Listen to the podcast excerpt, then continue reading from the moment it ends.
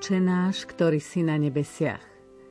Tak sa začína jediná modlitba, ktorú nás naučil Boží syn. Rozumieme jej, alebo ju len každé ráno a večer odrecitujeme. Čo všetko skrývajú už prvé slova tejto modlitby, o tom bude v sile slova o chvíľu hovoriť monsignor Marian Gavenda. Nedelné evanielium a jeho výklad – vás pozýva počúvať Anna Brilová.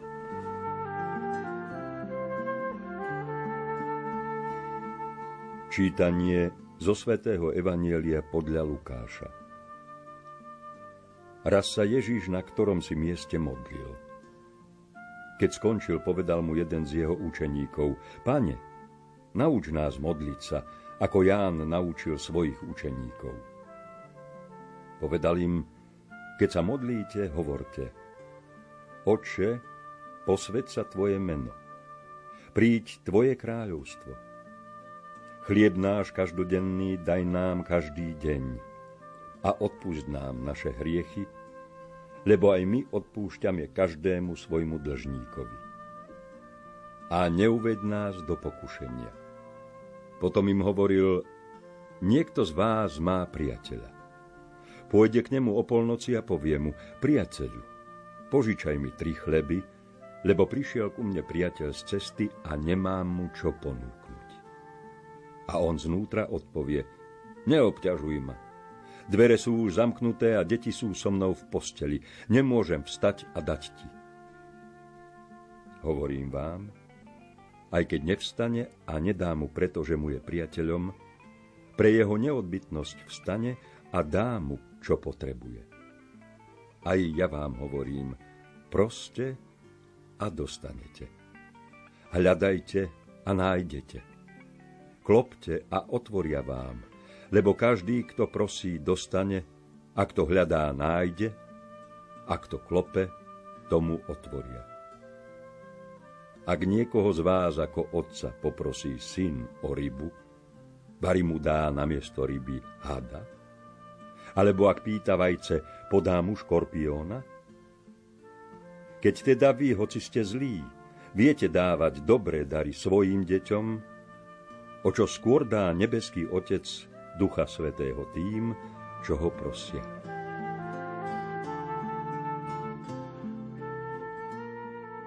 Dnešné evanielium, ktoré nám prečítal Jozef Šimonovič, nám ponúka modlitbu Oče. A to je výborná príležitosť, aby sme načreli do hlbok tejto modlitby. Oče náš považujeme za základnú modlitbu, čo je veľká výhoda aj nevýhoda. Pretože zvyk je pancier, ktorý môže nad tou modlitbou vzniknúť tak, že nám zakrie to jadro, ktoré je vo vnútri. Tu by bolo dobre si pripomenúť, že v rodiacej sa cirkvi Oče náš bol odozdávaný ako poklad, ako niečo tajomné, tesne pred krstom. Keď boli na Bielu sobotu, popri symbole, vieme, že to sa zachovalo, keď niekto sa pripravuje dospelý na krst, je odozdanie symbolu, teda vyznanie viery, po určitom zasvetení do tajomstie viery, tak do tajomstva očenáša boli títo katechumeni zasvedcovaní deň pred krstom. To nebolo len tak, že sa naučili odrecitovať očenáš tú krátku modlitbičku, ako sa naše deti učia, je z jednej strany dobré, keď tie najhlbšie pojmy detí nasávajú ako samozrejmú vec, aj to naučiť sa povedať mama alebo tata, to, čo je dieťaťu najprirozenejšie. No len je dôležité, aby sa do tej hĺbky postupne človek ponáral.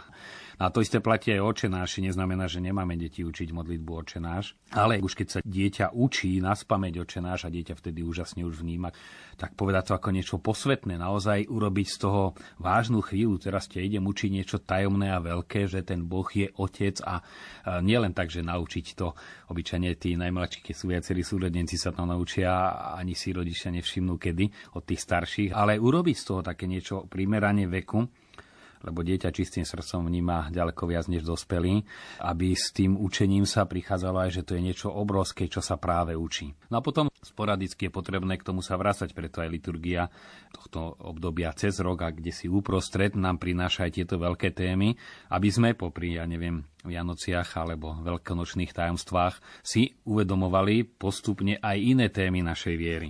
Poďme si teraz túto jedinečnú modlitbu, ktorú nás naučil pán Ježiš, rozobrať podrobne. Ja som si čítal viacero podkladov aj keď som sa pripravoval na tento náš rozhovor a nakoniec som sa tak pozrel do katechizmu katolíckej cirkvi. No som s úžasom zistil, ako prehľadne, jednoducho a vyčerpávajúcim spôsobom je tam rozobraný očenáš. Ak by sme si chceli aspoň v krátkosti niekoľko myšlenok z očenáša prejsť, tak jednak samotné pomenovanie Boha ako Otca je niečo úžasné. Origenes si dal tú prácu, že prepísal celý starý zákon, dokonca v tých variantách, ako bol vtedy známy aj v aramejčine, aj v grečtine a skúmal a nenašiel tam ani raz, že by človek sa obrátil na Boha ako na Otca. Už vôbec vysloviť meno Boha mohol len veľkňaz raz za rok, to bolo niečo tak posvetné, ale priamo nazvať Boha Otcom, i keď Boh sa zjavuje ako Otec a alegoricky sa nazýva Otcom, ale povedať Bohu Otče, ako hovorí dieťa svojmu otcovi, to ani najhlbšej predstavivosti človeku neprišlo na mysel. A preto bolo potrebné, aby nám to syn zjavil, pretože do tohto vzťahu a vôbec vnímania Boha ako otca nás mohol uviesť iba syn. Napokon ani v iných náboženstvách priame oslovenie Boha ako Otca sa nenachádza, ale nejaké znova obrazné náznaky, ale povedať Bohu, Ty si môj Otec, nazývať ho Otče, s volaním Otče, to je úplná novosť. Preto aj Evanielia neprekladajú ani do greštiny otec, ale dávajú tam Abba, čo biblisti hovoria, to je tá ipsissima vox Jezu, že to je celkom isté, že Ježiš takto Boha nazýval a preto ani evangelisti z úcty to nepreložili, ale dali to v tej pôvodnej podobe aramejskej, ako Ježiš nazýval Boha ako svojho otca. Môcť povedať oče náš, teda osloviť Boha ako otca, je možné len po krste pretože krstom sme boli prijatí za synov a tým pádom sme e, účasťou na prirodzenosti Ježiša Krista, stali sme sa súčasťou jeho mystického tela, tým pádom sme sa stali súčasťou Boha ako rodiny a tým ho nazývame oče, tak ako často sa stane, že sa chlapec prižení alebo dievča vydá do rodiny a potom aj svoju svokru vlastne volá mama alebo svokra otec, lebo už vstúpil do rodiny, veľmi často je to, tak takto my sme vstúpili do Božej rodiny a vďaka krstu priamo a nie len alegoricky nejakým prirovnaním nazývame Boha otcom. Lebo cez krst sme boli prijatí za synov a Boh je našim otcom. Takisto ako Ježiša Krista. Tu nie je žiaden rozdiel. Boh, Otec, nie je otcom viac pre Ježiša ako pre nás. A v tom je tá úžasná veľkosť kresťanstva a preto tesne pred krstom odovzdávali modlitbu očenáša, aby po krste sa ju mohli prvýkrát tí krstenci pomodliť. Už mohli povedať očenáš, predtým nemohli. To, to nebolo možné, aby to povedali. Mohli by sme povedať, že modlitba očenáš zahrňa všetky podstatné veci z Evanelia? Tejto modlitbe očenáša oslovení Otca je vlastne zhrnuté všetko, čo sväté písma obsahujú, pretože, hovorí svätý Augustín, všetky modlitby, ktoré zaznievajú aj v žalmoch, to je kniha modlitieb zachytenie modliaceho sa Božieho ľudu, všetko sa naplnilo v Kristovi. A tým pádom oslovenie Boha ako Otca zahrania všetky modlitby a všetky prozby, pretože je to vlastne identita Božieho Syna. Povedať Otcovi, ty si môj otec, to zahrania všetko, čo ten otec pre človeka znamená, alebo matka. A v prípade každého človeka je to niečo iné. Niekto pod pojmom vlastného otca si predstaví problémy, ktoré s ním má a niekto to, čo prežíva. Ale v prípade Boha my postupne až prenikáme veľmi náznakovite a málo do toho, čo touto modlitbou hovoríme. Bude nám trvať celú väčšnosť a ešte na to neprídeme. Čo znamená povedať Oče náš? To je tak úžasná pravda. Táto modlitba sa nazýva aj ako modlitba pána. Hovoríme jej teda, že ide o modlitbu pána. V akom význame alebo kedy a v akých významoch o nej hovoríme ako o modlitbe pána? V dvoch významoch. Je to modlitba, ktorú nás pán Ježiš naučil, teda od neho prijatá, ale hlavne je to modlitba, ktorou vyjadroval svoju podstatu sám Ježiš Kristus. To, čo som už povedal. A krstom ju takisto vyjadrujeme aj my, našu podstatu, tým, že hovoríme Bohu Otec, tým pádom sa správame ako synovia, lebo len syn môže povedať niekomu, že Otec. Toto sú veľmi jednoduché samo o sebe skutočnosti, ale zároveň úžasne hlboké. Samozrejme, toto oče ani človek nemôže vysloviť. Vyslovuje ho Duch Svetý v nás a napokon sme boli krstení mene Otca, Syna i Ducha Svetého, pretože aj Svetý Pavol to jasne hovorí. Otec poslal do našich srdc synovho ducha a ten volá Abba Oče. To, čo som už hovoril, ten dialog, to, čo robí syna synom, prebieha v nás samých vďaka tomu, že nás naplnil Duch Svetý. Človek sám od seba nikdy by nemohol povedať Oče náš. Len v Duchu Svetom, ktorého prijal. A potom zo strany otca, ktorý túto modlitbu našu počúva, otec vie, po čom duch túži. To je Duch Svetý je duch Božej túžby, duch Božej lásky a láska je dynamická, teda túžiaca. A že sa prihovára za svetých, ako sa páči Bohu. Čiže ten Duch Svetý sa modlí, vyjadruje tú otcovú túžbu mať nás rád a našu túžbu mať otca radi, ako ho má syn. A preto modlí sa v nás vlastne Duch Svetý. Keď sa za nás modlí Duch Svetý, akú úlohu potom hrá tá naša modlitba, teda to, čo my do toho vkladáme? No hrá tu, že my sa vedome k tomu hlasu Ducha Svetého pripájame. To je to zjednotenie v modlitbe, že Duch Svetý, ktorý už nás je, tak aj tou troškou nášho rozumu a troškou našej intuície, citov, mysle, srdca, vôle sa pripájame k tomuto hlasu, ktorý už z nášho srdca stúpa k Bohu a ktorým syn nazýva Boha svojim otcom. A to prebieha v našom srdci, v našom vnútri, každého pokrsteného. No potom je to aj zhrnutie modlitby církvy, pretože ako hovorí znova Petrov list, boli sme znovu zrodení Božím slovom živým a väčným. To Božie vyslovenie oče je životodárne. Ono nám dáva život, pretože človek, ktorý žije, je vďaka tomu, že tu má svojho otca, svoju matku. Takisto aj to slovo, ktoré vychádza z otca a vracia sa k otcovi, vlastne tá modlitba, ten dialog je súčasťou nášho vnútorného života. Ako môžeme chápať modlitbu očenáš ako celok? Môžeme povedať, z čoho sa skladá? Po oslovení, ktoré možno ďalej sa ani nedostaneme, má tri prozby, ktoré sa týkajú Božieho kráľovstva a štyri prozby, ktoré sa týkajú nás. Tam máme aj veľmi jasne to aj tými slovičkami vyjadrené, príď kráľovstvo tvoje, buď vôľa tvoja a potom chlieb náš, daj nám dnes odpust nám, naše, čiže to už je zamerané na nás. Ale vidíme aj to poradie, že najskôr sa človek dvíha k Bohu, aby sa s ním zjednotil, ale zjednotený s Bohom potom môže prosiť aj o tie ďalšie veci, ktoré tiež patria k životu. V katechizme katolíckej cirkvi, ktorý ste v úvode spomínali, je naznačená paralela medzi očenášom a Eucharistiou naozaj tu je veľmi, až by som povedal, modliť sa oče náš a Sveta Omša Eucharistia sú skoro na tej istej rovine. Eucharistiou Ježiš Kristus prichádza medzi nás a oče nášom my vstupujeme k Otcovi.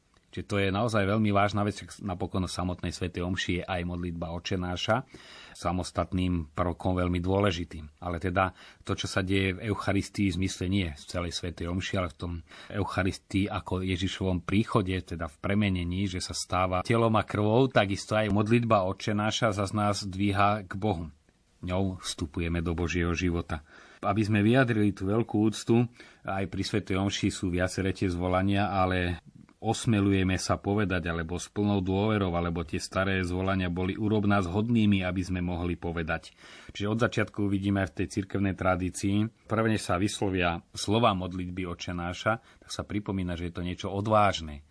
V tom zmysle odvážne je to niečo veľmi veľké, ale práve jeho prikázaniami poučený a povzbudený a v duchu svetom môžeme sa modliť modlitbu očenáša katechizmus hovorí veľmi jasne, moc ducha nás vovádza do modlitby pána. A nazýva sa táto moc paresia, čo znamená priezračnosť, jednoduchosť, synovská dôvera, radosná seba istota, pokorná odvaha, istota, že sme milovaní. To je tak viacerými obrazmi povedaný ten postoj. So synovskou dôverou sa modlíme, alebo tie rôzne zvolania vo Svetej Omši, ktoré predchádzajú modlitbu očenáša, to veľmi dobre vyjadrujú. Napríklad svätý Peter Chryzolog hovorí, Vedomie, že sme otrokmi, by nás ovládalo, naša pozemská bytosť by sa rozpadla, keby nás nepozbudzovali k tomuto volaniu autorita samého Otca a duch jeho syna. Poslal, hovorí, Boh ducha svojho syna do našich srdc, ktorý volá Abba Oče. Kedy sa smrteľný tvor odváži volať Boha Otcom, ak nie iba vtedy, keď vnútro človeka oživuje moc z hora. Inými slovami povedané, čo sme už hovorili, že človek sám od seba nie je v stave vysloviť modlitbu oče náša. Je to tak veľká vec. Oče náš, čo všetko zahrania už len toto zvolanie? Ako máme vnímať tieto dve slova? Oče náš alebo konkrétne oče, otec? Toto zvolanie zahrňa jednak postoj pokory, že my si uvedomujeme, že to nie my sa modlíme. Pán Ježiš hovorí, nik nepozná syna iba otec, ani otca nepozná nik iba syn a ten, komu to syn bude chcieť zjaviť hovorí napríklad Tertulian, meno Boh Otec nebolo nikomu zjavené. Aj Mojžiš, ktorý sa naň pýtal, nepočul iné meno. Nám bolo zjavené v synovi. Meno Otec niestuje totiž prv ako syn, že od väčšnosti bol aj Otec, Otca robilo Otcom tým, že mal syna, ako nás o tom učí teológia. Keď sa modlíme k Otcovi, sme v spoločenstve s ním i s jeho synom Ježišom Kristom. Práve vtedy ho poznávame a uznávame so vždy novým obdivom. Čiže nie je možné ani oddeliť otca od syna, pretože muž sa stáva otcom, keď má syna, alebo žena matkou. A dieťa prichádza na svet len vďaka tomu, že má aj otca, aj matku. No a my, keby sme synovi sa nestali adoptívnymi synmi, tak e, nemôžeme volať Boha svojim otcom. Tak by sme boli stvoreniami, Boh by bol pre nás stvoriteľ. A samozrejme aj jeho syn, pretože celý svet tvorila Najsvetejšia Trojica, veď bol stvorený v duchu a duch sa vznášal, ale bez krstu by sme naozaj do tohto vzťahu nemohli stúpiť. Čo z toho pre nás vyplýva, že Boh je našim otcom?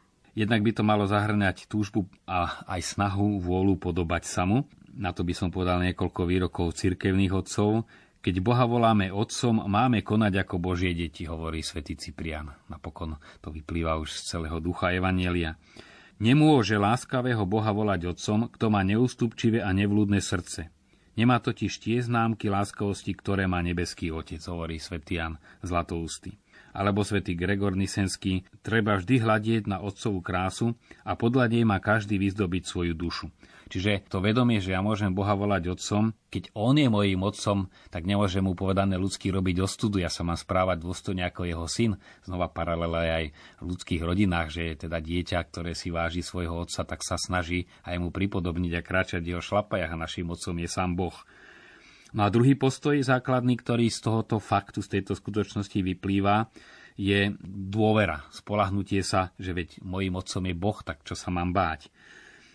Jan Kasian hovorí, je to stav, ktorý sa vytvára kontempláciou samého Boha a ohňom lásky, vďaka ktorému sa duša ponorená a vrhnutá do jeho lásky veľmi dôverne a s osobitnou zbožnosťou zhovára s Bohom ako s vlastným otcom. Čiže jednak z toho vyplýva tá taká familiárna dôvernosť, No a prejavuje sa ako istota, ale nie taká nejaká suverénna istota, ako nás do toho celá kultúra toho egocentrizmu. Ja to zvládnem, toho supermana a superženy, so všetkým si poradím. Ale nie, ja mám otca, na neho sa spolieham. Otče náš, toto meno vzbudzuje aj lásku. Veď čo má byť deťom drahšie ako otec? Zároveň pokornú žiadosť a priam očakávanie, že dosiahneme, o čo budeme prosiť. Veď čo nedá deťom, ktorého prosia, keď im už predtým udelil, aby boli deťmi hovorí svätý Augustín. Veď už najviac je to, že sme sa stali jeho deťmi a v tom sú zahrnuté aj všetky ostatné dary. Hovoríme o tom, čo to znamená, keď Boh je Otcom. V modlitbe máme Otče náš. Skúsme sa teraz zamerať na to náš. Čo znamená, alebo čo všetko zahrňa to slovičko náš? Tým, že Ježiš Kristus prijal za svoje deti všetkých nás, ak to veľmi jasno a často hovorí svätý Pavol, lebo vyvodzuje z toho praktické dôsledky, keďže za Božie deti sme boli, adoptívne Božie deti samozrejme, prijatí všetci, čo sme pokrstení, tak tým pádom je našim spoločným otcom a my sme navzájom bratia, preto ho voláme náš otec. Aj keď sa osobitne obraciame na otca, ktorý je otcom našim aj otcom Ježiša Krista, nerozdiľujeme božstvo, lebo otec je jeho prameňom a počiatkom, ale vyznávame tým, že syn je väčšine plodený otcom a že z otca vychádza duch svety. Inými slovami, toto zdôrazňuje katechizmus, aby sme si to tak nejak nedelili, že oče našom sa obraciame na Boha Otca, zdravá som na Panu Máriu a neviem, sláva je skôr také trojičné. To je len naše také možno dojmy, ale keď povieme oče, myslíme tým celú Najsvetejšiu Trojicu, pretože Boh je v troch osobách, ale jednej podstaty a tvorí naozaj tieto osoby tvoria jednu božskú podstatu, ktorá je nedeliteľná a preto oslovujúc Otec, myslíme tým aj Syna a hovoríme to v duchu svetom. Vďaka synovi. Vy ste v našom rozhovore pred chvíľou povedali, že krstom sa stávame synmi, respektíve dcérami Boha Otca. Čo z toho pre nás vyplýva, myslím, pre nás ako spoločenstvo pokrstených?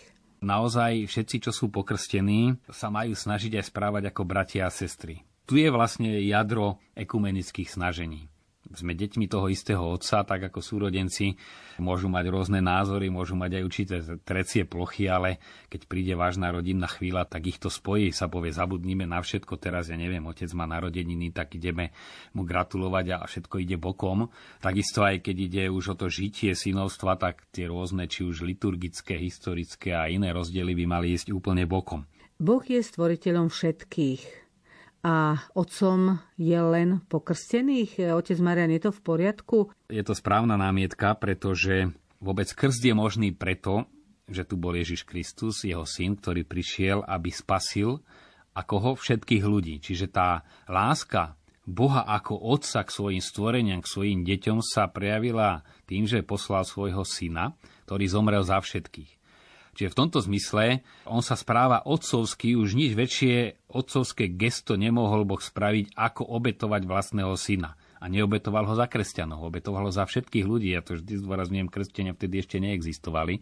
Kresťania a církev sa rodí až na Turíce fakticky ale on zomrel za všetkých a v tomto zmysle otcovsky sa správa ku všetkým ľuďom z jeho strany. Ale aby človek zase mohol volať svojim otcom, je potrebné, aby tú ponuku spásy prijal. No a tá sa v plnosti výslovne prijíma krstom. Neznamená, že keď si iný príslušník iného náboženstva alebo nepokrstený človek uvedomí ozaj nielen Boha ako tvorcu vesmíru, alebo to, čo bežne povie sa v rozhovoroch tam hore, verím, že niečo musí byť, dokonca sa už potom, keď ide človeku do úzkeho, povie, aj niekto tam musí byť, že ja keď zomriem, nenarazím na nejakú vesmírnu sílu, ale sa s niekým stretnem. Potiaľ ešte prídeme. No ale ak by vytušil, že veď on sa ku mne správa otcovsky a už keď príjme syna, tak v tom prípade prežíva aj to synovstvo, i keď nie je pokrstený. Celú modlitbu očenáš sa nám nepodarí prebrať, ale skúsme sa zastaviť ešte pri slovách, ktorý si na nebesiach. Kde sú nebesia napríklad? Katechizmus hovorí, že sa tým nemyslí priestor, kde si na nebesiach, ale spôsob bytia.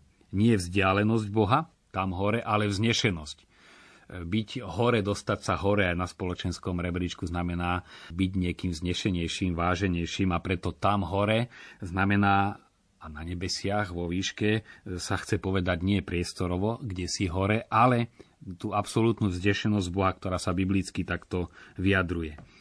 Zároveň to aj vyjadruje, že je nad všetkým. Tak ako v ponímaní e, v časoch aj teda vzniku starého zákona, aj nového napokon, nebo bolo nad zemou, zem to bolo všetko. Ľudia vtedy nevedeli, že to je len malička bodka vo vesmíre, ale chcelo sa tým povedať tou podstatou tohto vyjadrenia, že on je nad tým všetkým. A to vyjadruje hlbokú teologickú podstatu, že je viac než všetko stvorenstvo, a teda aj hviezdy, celý vesmír, a on je na nebesiach, je nad tým všetkým, teda nad celým vesmírom a nielen na tej oblohe, ktorú vidíme, či už nočnú alebo cez deň. Svetý Augustín k tomu dodáva, správne sa teda chápe, že keď sa hovorí očenáš, ktorý si v nebesiach, hovorí sa v srdciach spravodlivých ako v jeho svetom chráme. Zároveň aj, aby si ten, kto sa modlí, želal, že by v ňom prebýval ten, ktorého vzýva. Tu vidíme posú, že už nebesami sa nemyslí naozaj aj tak trošku v našom ponímaní priestorovo, teda nad všetkým stvorenstvom, ale vo v našom vnútri. Teda ktorý si, a vidíme, že už svätý Augustín, preniká ten chrám nášho najhlbšieho vnútra. To sú tie nebesia, ste chrámom Ducha Svetého a tento chrám je Svety, hovorí svätý Pavol, a bedak by bolo tomu, kto to ničí, kto zneúctuje Boží chrám. Alebo hovorí znova Cyril Jeruzalemský. Nebesia by však mohli byť aj tí, ktorí nosia v sebe obraz Boha, v ktorých Boh prebýva a sa prechádza. Znova obraz chrámu, či to sú tie nebesia ako miesto prebývania Boha. Stav alebo rozpoloženie, alebo priestor, v ktorom sa pohybuje Boh – No a naše vnútro tiež je celým vesmírom, dá sa povedať, ten vnútorný svet aj povieme. A to najintimnejšie je vnútorný chrám, čo hovorí aj koncil. Svedomie je chrám, kde sa človek stretá tvárou v tvár s Bohom. A každý má svedomie, to nie je len dané krstom, svedomie máme už od počatia v našej ľudskej prírodzenosti, tento najzákladnejší chrám. A to je aj cesta cez tento chrám svedomia, ktorou má každý svojím spôsobom prístup k Bohu. Je pravdou, že ten chrám svedomia, to vnútro neraz býva všeličím potreté, prekryté a ten prístup je stiažený, keď je človek ponechaný iba sám na svoje vnútro a na svoje svedomie, či už fantázia sa do toho mieša, vlastné predstavy, vášne, vieme, že po čom človek veľmi túži si aj veľmi raz zdôvodní. Ale toto je tá svetina, čiže Otče náš, ktorý si na nebesiach, môžeme povedať zjednodušene, Otče náš, ktorý naplňaš naše vnútro. Je to veľký posúv a vidíme, ako by to bol objav, ale bol známy už pred 1600 rokmi ako samozrejmá vec. No a potom ešte ďalšia paralela, ktorá z toho vyplýva, že raj bol miestom, kde človek žil v harmonii s Bohom a kde sa s ním prechádzal v rannom a večernom vánku. Je ten krásny biblický obraz, teda v čom si veľmi hlboko dôvernom. No a napríklad znova svätý Cyril Jeruzalemský, ho známe mystagogické katechézy, hovorí, že hriech nás vyhnal z tej krajiny zmluvy, kde človek žil v súlade s Bohom a keď sa jeho srdce obráti k Bohu, stáva sa znova rajskou záhradou, v ktorom sa prechádza s Bohom ako v rannom a večernom vánku. Či znova to nie je prídenie do nejakého raja. Mnohí si mysleli, keď vstúpia do kláštora, to mala byť cesta návratu do raja, ale znova aj tam museli zbadať, že tú cestu si musia prejsť vo svojom srdci. Ten raj, aj uzavretý, ale ktorý nám milosť a sviatosti otvárajú, je raj srdca. Modlitba očenáš samozrejme pokračuje, ako aj Evangelium pokračovalo, taktiež tam boli ešte iné udalosti opísané. My sa však už ďalej nedostaneme, takže pokúsme sa aspoň zhrnúť to, o čom sme hovorili. Ja by som možno na záver rád zopakoval to, čo bolo cieľom celého tohto rozoberania a toho zvolania očenáš, uvedomiť si, o čo ide vlastne ak mám byť úprimný aj mňa, tieto reflexie až tak mnou zalomcovali, ako ľahko sme si tiež privykli a všetci, vrátane nás kňazov, modliť sa tú modlitbu očenáš, dokonca ju neraz zaradujeme medzi tzv. ústne modlitby ako najnižší a najnedokonalejší stupeň modlitby, ale je to vlastne to najväčšie, čo vôbec človek môže vďaka Duchu Svetému. Pápežský kazateľ Kantálame sa hovorí, že Každá, všetká kresťanská modlitba je osvecovaná svetlom tohto úvodného výkriku, ktorý vychádza z Ježišovho srdca. Je to hlas syna, ktorý vie, s kým hovorí. No a vlastne každá skutočná modlitba, akokoľvek ju formujeme, alebo je to ústna, alebo tá vnútorná, ak nie je volaním dieťaťa k otcovi, tak to nie je modlitba, lebo tá základná definícia modlitba je rozhovor s Bohom, ktorého podstatu je láska a teda je otcom, tak by to ani nebola modlitba. Preto je aj zhrnutím každej modlitby, je podstatou každej modlitby, oče náš. Ako aplikovať dnešné evanielium? Sú prázdniny, mal by to byť aj čas, a to si trúfne povedať, že ten nám ešte viac chýba než na odpočinok alebo na čokoľvek iné, to je aj čas na duchovný život, ale aj spoznávanie, čo ten duchovný život znamená. Tak sa vrátiť ku katechizmu katolíckej církvy. No a naozaj si tak za tento týždeň dovolenkový prelúskať, čo katechizmus hovorí o očenáši. Úžasné veci. A na dôvažok, ozaj každý deň sa pomaličky a vedome pomodliť modlitbu očenáša. Naučiť sa modliť očenáš tak, ako nám to povedal monsignor Marian Gaventa, je to neustále ponáranie sa do hĺbok týchto slov, tejto jedinečnej modlitby. Otcovi Marianovi Gavendovi ďakujem za výklad dnešného evanília, Matušovi Brilovi za technickú spoluprácu a vám, milí poslucháči, za pozornosť. Požehnaný týždeň vám od mikrofónu želá Anna Brilová.